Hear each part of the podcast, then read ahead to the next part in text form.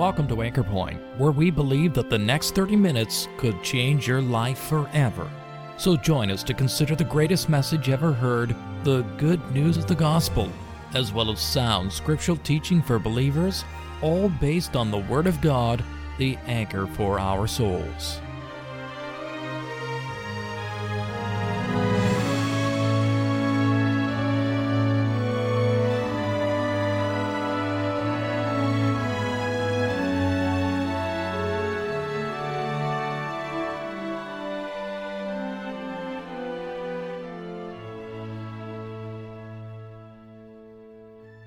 Where are we placing our trust, or who are we putting our faith in?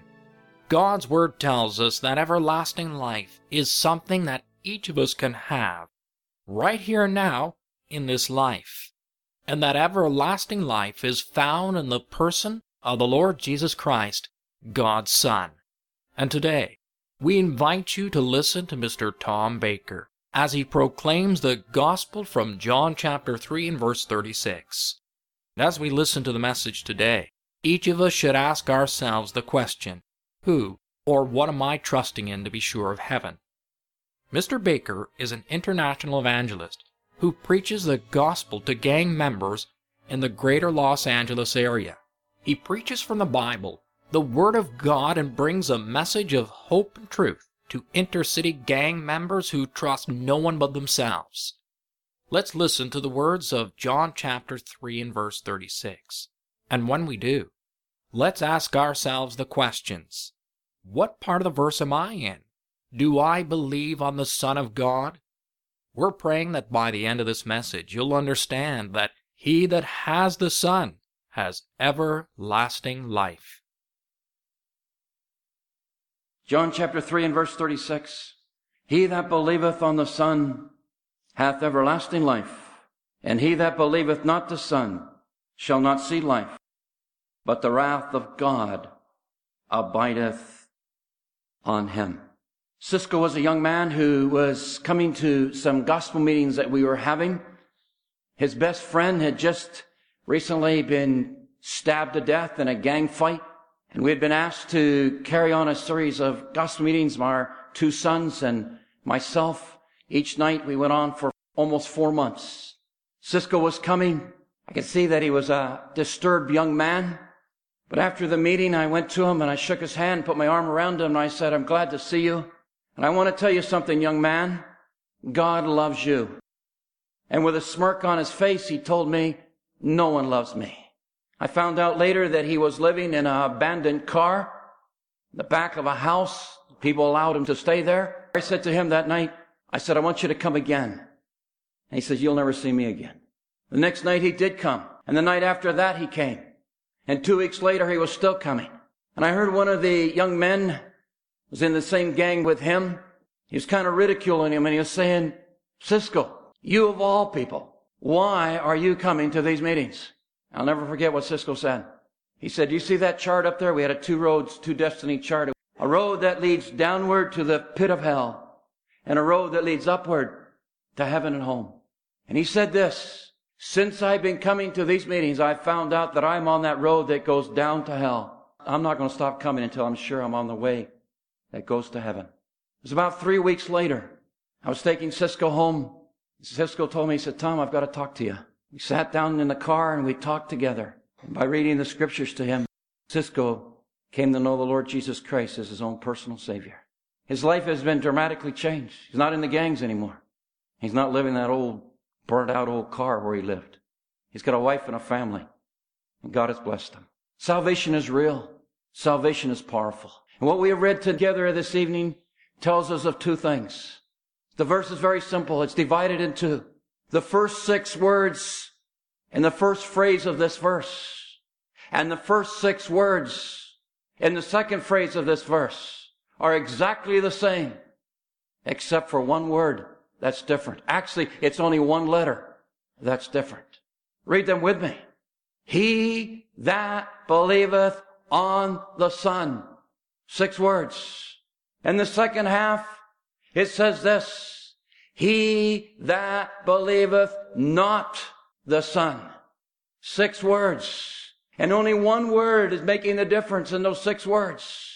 He that believeth on the Son, and he that believeth not the Son. That is the difference between those who are on that road that are going down to hell and those who are on the road that are going up to heaven. And everyone in this audience tonight, you find yourself in one part of this verse. You're either on the first part of those who have believed on the Son, and you can say, I have everlasting life. Or you're still on that last part of those who have to say, he that believeth not the Son hath not life. And I would like you, in the fear of God and the quiet moments of this meeting, to solemnly ask yourself, where am I in this verse? Have you believed on the Son? Or you believe not the Son? I'd like you to notice how the verse speaks to you.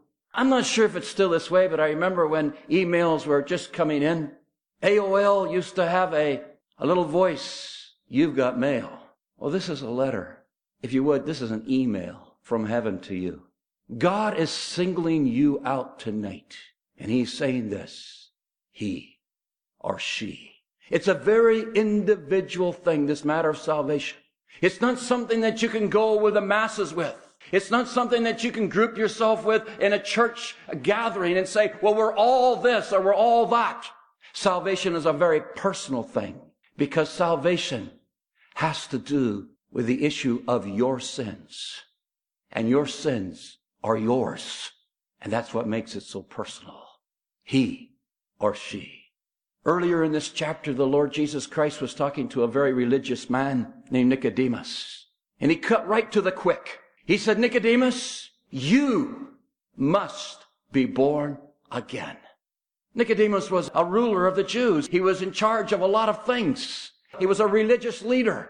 And he had all of these things going for him in his life. But the Lord separated Nicodemus apart from all of that. And Nicodemus stood in the presence of the Lord Almighty. And as it were, the Lord put his index finger right into the chest of Nicodemus and he says, you must be born again. And that's the message that he would say to you tonight. Because when you were born the first time, as it is with every individual in this audience, we were all born in the wrong way. We're all born with a nature that is prone to sin, a sinful nature. And because of that sinful nature, we are sinners. You did not become a sinner the first time you sinned. You sinned because you were a sinner. And it's the issue of your sin that God wants to deal with tonight. And he wants you to be serious about it. And he wants you to understand that it's your sin that is taking you down to a lost sinner's hell. And friend, if you die as you are, if you're still in your sin, there's absolutely no hope for you. There'll be eternal torments that await you.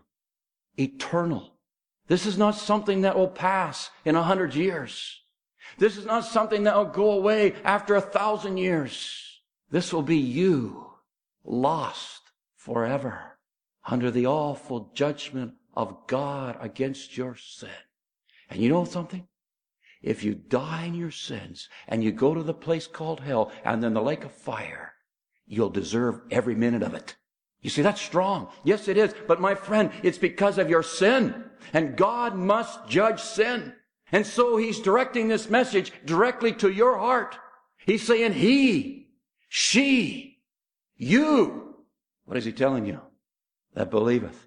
How can we illustrate this word that's so perplexing, but so important? How often people stumble over it.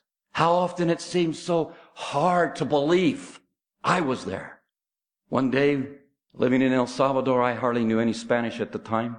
There was a man that I knew carrying a huge weight on his back. In most of your Latin countries, the women carry their things on their heads and the men carry their things on their back.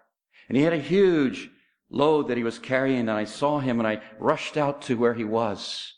And what little bit of Spanish I had at that time, I communicated to him that I was willing to take the load off of him. Now stop and think just a moment. What was happening at that moment? I was coming to him and I was offering to take that load from him. I was showing to him that I was ready to do it. And I was expressing to him that I was willing to do it. And as he looked at me, he saw that I was able to do it. So there was no problem there. But then we have to ask him, are you tired of that load, sir? Is that load feeling heavy on your back, sir? Would you like to be freed from it? You know what happened at that moment? He wanted to meet me to take that load from off his back. And I lifted it and I put it upon my back. May I present to you one who is ready, who is willing, and who is able to take the load of your sin from off your soul tonight. He's ready. He came all the way from heaven's heights of glory. He loved you, friend. He's God, yet he became a man. Tonight in this gospel meeting, he's coming to your heart's door. He's willing. All the forces in the universe could never take him to the cross. There was not a power in all the world that could force him to go to the cross to die for a sinner like you. But in his heart of love to you, he willingly gave himself to that cross. Those other two men that were crucified, one on each side, no doubt there was the cursing and there was the struggle and they were doing everything they could to free themselves from that cross. Ah, but when they came to him, he laid down his life. No struggle. He wanted to die for you. He's ready. He's willing. But I'd like to present to you a Savior who is able. There is not a communion. There is not a baptism. There is not a man. There is not an individual in this world that can deal with your sin, friend. You can't do it. I can't do it. There's no one can do it. But he is able.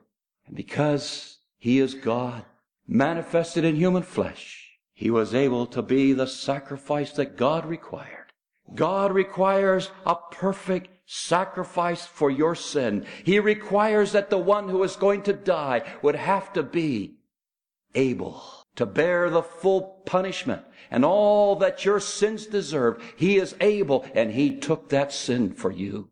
Bible says God is just and he is the justifier of them that believe on Christ.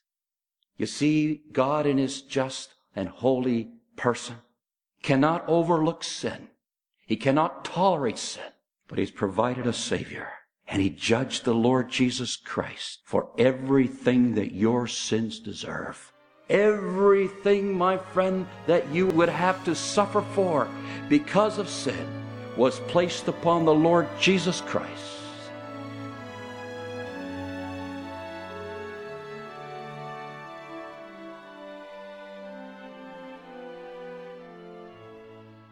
Because the Lord Jesus Christ is the one who suffered, now God says, the just able to justify the sinner. What does that mean? He means he's able to declare you righteous. He's able to declare you perfect and fit for heaven.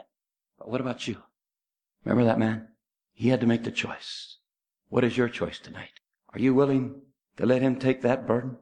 He that believeth on the Son hath everlasting life. He loves you.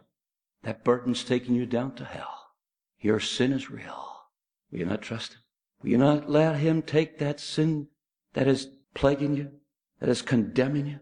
When I took that load off of that man, I didn't know all that he told me, but I did hear one word that I understood.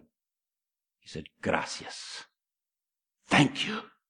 You know, when our Lord Jesus Christ saved this poor sinner at 17 years of age, that's all I could say to him. Thanks. That's all I knew what to say.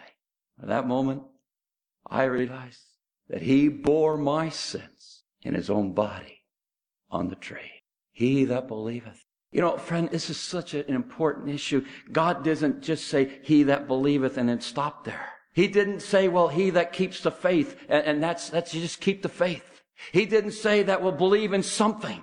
No, no, this is an issue that has to do with eternity. And so God is very clear and very precise in what he's going to tell you.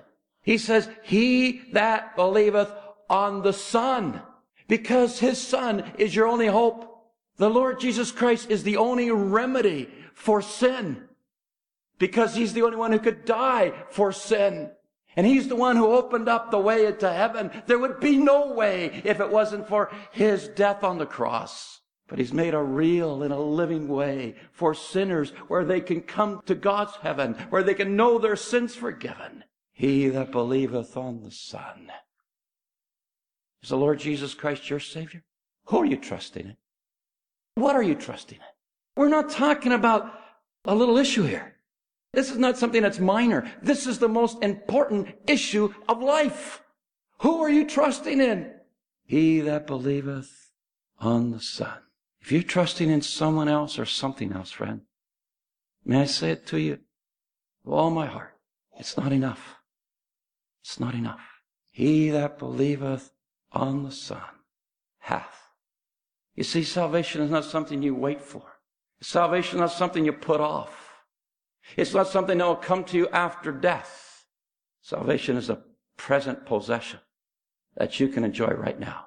God is willing to lift the burden of sin off of that soul of yours today. He's willing to wash your sins away. He's willing to make you fit for heaven. He's willing to make you right. But right now you're wrong. And right now you're in your sin.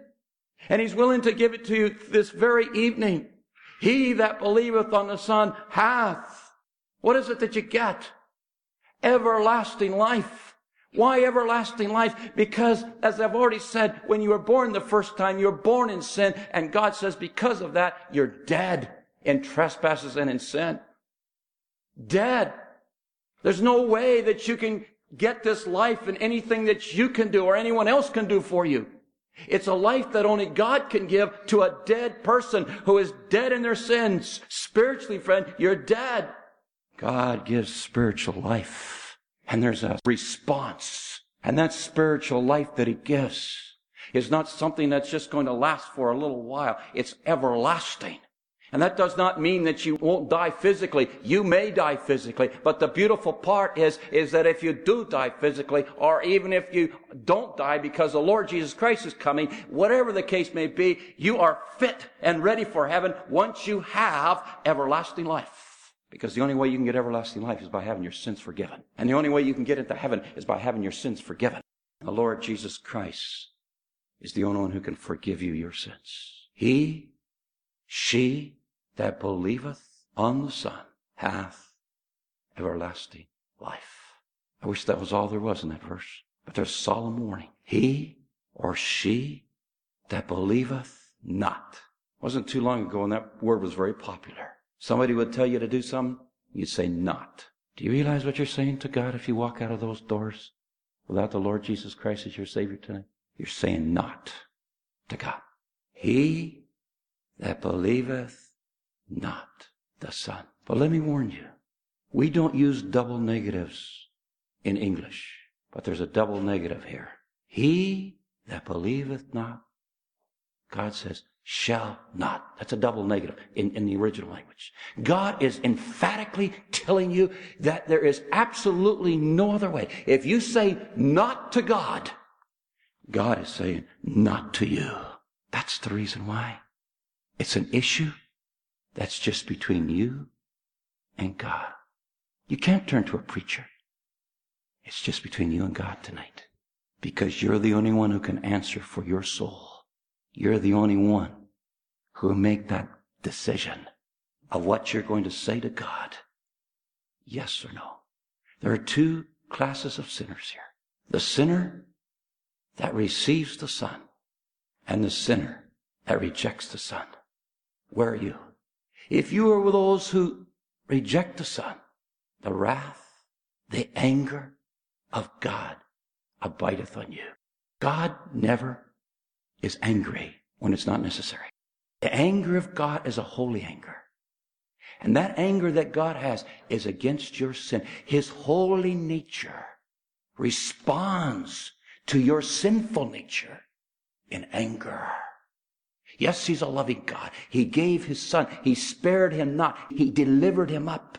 He gave him to you to die upon the cross. That's the full expression of the love of God.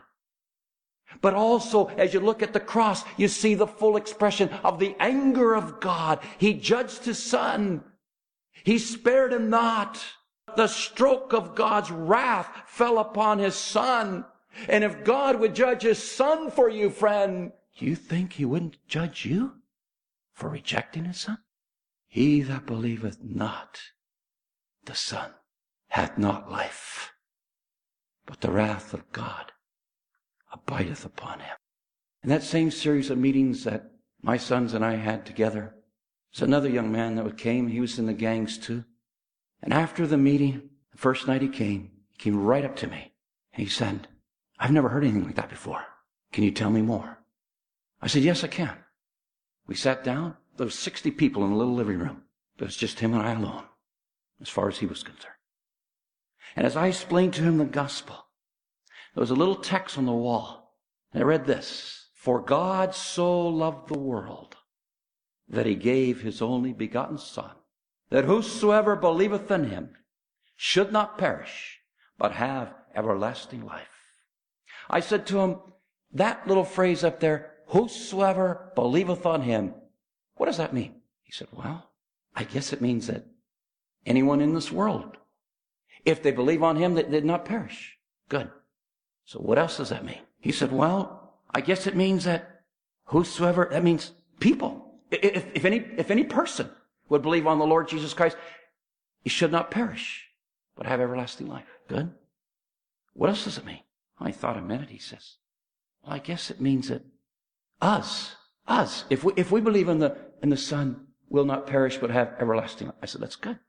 What else does it mean? He said, well, if you and I believe on the Son, we will not perish, but have everlasting life. I said, yes. What else does it mean? He thought for a minute. Oh, he said, if I believe on the Son, I will not perish, but I will have everlasting life. I said, that's right. Now take that home and think about it. He did. But I didn't know that he was planning on committing suicide that night. He had the gun ready. He was going to take his life. He went into his room threw the gun under the bed, got down on his knees, and he thought to himself, if I believe on the Son, I'll have everlasting life. I, I will not perish. You know, there on his knees, first time he heard the gospel, he saw the great truth that this is for an individual.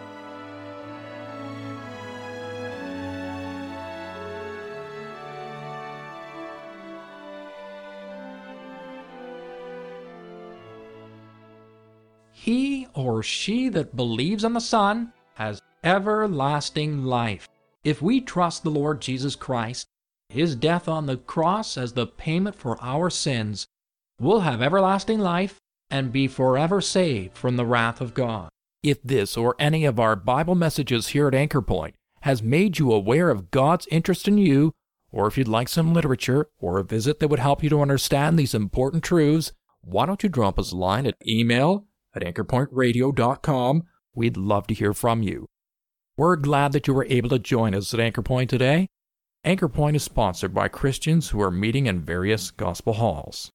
Each of these Christian assemblies holds gospel services as well as regular prayer and Bible studies throughout the week. No collection is ever taken, and a very warm welcome awaits you. And if you've been challenged by today's message, would like to know more about the truth of the gospel, or of gathering under the name of our Lord Jesus Christ, following New Testament principles, please feel free to check out our website at anchorpointradio.com. There you will find more information, as well as the location, programs, and meeting schedules for the Gospel Hall nearest you. My name is John Sharp, and thank you once again for listening. And we invite you to join us again next week at the same time for Anchor Point, where we believe that in times like these, you need a Savior and in times like these, you need an anchor.